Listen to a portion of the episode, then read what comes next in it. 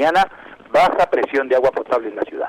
María Silvia. Bueno, vamos a las calles de la ciudad, si te parece, en búsqueda de Matías. Radio M móvil. Bueno, eh, valiente, lo que se dice valiente, Matías de Filipis, ¿eh? Mati, buen día. ¿Qué, qué, qué, qué, qué pasa? Ay, ay, ay, ay, ay. ay qué linda que está la callecita, Carlos Meado dice las madrugadas. No Qué que frío, por invierno, favor.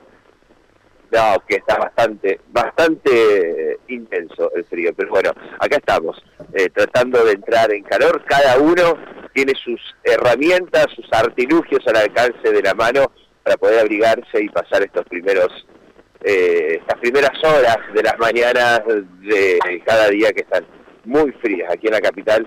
Yo, María Silvia, no te quiero ni preguntar, ni No, preguntar, yo si vos no me preguntás, no te digo nada, viste cómo soy yo. pero por abajo del cero, me parece. Sí, sí, mi vida. Eh, mira, te voy a dar un, un dato que le decía Carlos, siempre tomamos dos referentes, ¿no? El Centro de Informaciones Meteorológicas de la Universidad, aquí en la zona urbana, cuatro décimas de grado. Eh, que digamos, pero la sensación térmica por debajo del cero grado. Pero Sau, según el, el Servicio Meteorológico Nacional, con la medición en Sauce Viejo, habría dos grados siete décimas bajo cero a esta hora con una sensación térmica en las zonas suburbanas, por supuesto que alcanzaría 5 grados bajo cero de Oh. sensación térmica.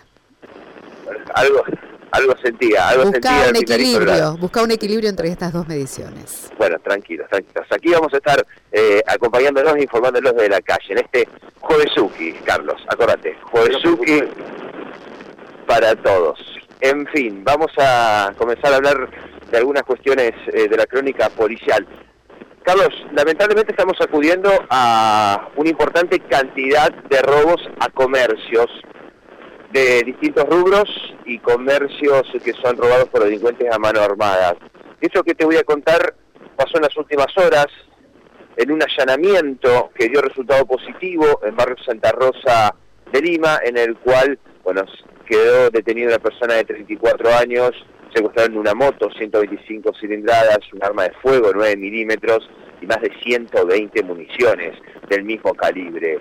Pero claro, allanamiento dio resultados positivos porque horas antes este delincuente que quedó detenido junto a otro llegaron en su moto, esta moto secuestrada, una Honda 125 cilindradas, a la zona de Barrio Roma. Estamos hablando de un local ubicado en Santiago de Chi en Roque San Peña y Hipólito Yrigoyen, denominado Toelvo. Se pasaron en primera instancia eh, como clientes, y luego mostraron sus intenciones cuando sacaron a relucir sus armas, apuntaron a los dos empleados en la cabeza con estas armas de fuego dentro del local, los maniataron, los dejaron atado y se dieron a la fuga con el motín en la moto.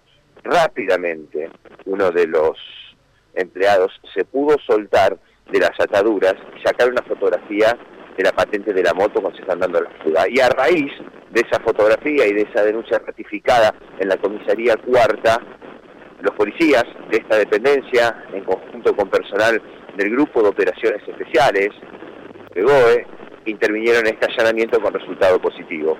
Pero venimos sumando episodios de inseguridad, episodios de robos a mano armada en locales, robos que son express, que duran pocos minutos y que tienen en mira a los comerciantes. ¿no? Por eso, ayer hubo una importante reunión en el Ministerio de Seguridad, quien estuvo a cargo fue el coordinador Facundo Bustos del Ministerio de Seguridad, bueno, y quedaron puntualmente, por ejemplo, en la peatonal santafesina, donde hubo muchísimos robos en el último tiempo, bueno, que de 22 a 7 de la mañana se comienza a patrullar, caminantes a pie y aplicar la presencia de un cuatriciclo por la zona para tener cuidado de la peatonal santafesina. Pero si te estoy hablando de que la peatonal santafesina está desbordada de inseguridad, ¿qué queda para los otros comercios de otros puntos de la ciudad?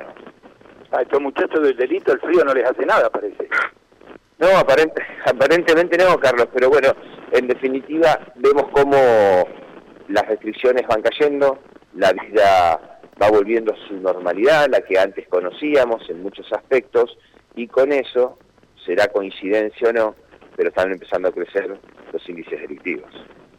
Sí, realmente es este, muy preocupante este tema de la inseguridad. Este tema de la inseguridad eh, lo tenemos todos los días en la agenda, es un tema que para mucha gente significa el no poder salir a esperar un colectivo, el no poder ir a trabajar, para otros significa el no poder abrir la puerta del comercio, para otros significa atender por las rejas. Es increíble, a, a veces uno va a los negocios, acá en Santa Fe, y prácticamente querés comprar un producto y no podés porque no pasa por la reja, el producto que vos querés comprar. Bueno, es algo increíble todo esto, y no sé, parece, da la sensación de que hay indiferencia ¿eh? de quienes tendrían que estar detrás de esto implacablemente, ¿no? Vecinos de Villa Setúbal, de Barrio Siete Jefes, ayer me comentaban, me llamó la atención ver a la noche muchísimos autos en la calle. Los vecinos a la noche ya no entran los autos en sus cocheras particulares, por temor a las entraderas que estuvimos describiendo en el último tiempo. Claro, se entiende. Han cambiado hasta socialmente los hábitos. Mira, yo me acuerdo en alguna época, obviamente no en invierno, no en invierno, pero hace algunas décadas, en alguna época, la gente en los barrios, como el que estás hablando, Setúbal, Cantiotti, barrios residenciales de la ciudad, algunos no tan residenciales, sacaban las mesas a la vereda, se podía cenar las noches de verano, se podía salir a tomar mate, sentarse en una silla, se podía salir a caminar hasta la esquina con un termo y un mate mirando qué es lo que pasa y dejar la puerta abierta de tu casa para poder volver y entrar. Bueno, esto terminó, se acabó. Contundente y claramente se acabó, Carlos, esto, pero bueno, son eh, memorias del recuerdo. Eh, hubo iniciativas de algunos políticos de querer recuperar las calles con estas tipos, este tipo de acciones, pero bueno, la inseguridad está muy picante, muy picante la calle, muy picante la ciudad y se ve reflejado en los episodios que agarramos todos los días. Sí, yo recuerdo, mira, hace algunos años, eh, bueno, hace bastantes años, ¿no? Pero recuerdo que muchas veces, en más de una oportunidad, las mesas eran compartidas por vecinos. Te sentabas con tu vecino de al lado, en la mesa, ¿eh? unía las mesas tuyas con la de tu vecino, y todo el mundo charlaba, cenaba, y pasaba un momento grato, o, o te sentabas en una silla al lado de tu vecino a tomar unos mates. Bueno, ahora se acabó, ¿eh? se acabó definitivamente tiempos dorados que quizás no vuelvan, ¿no?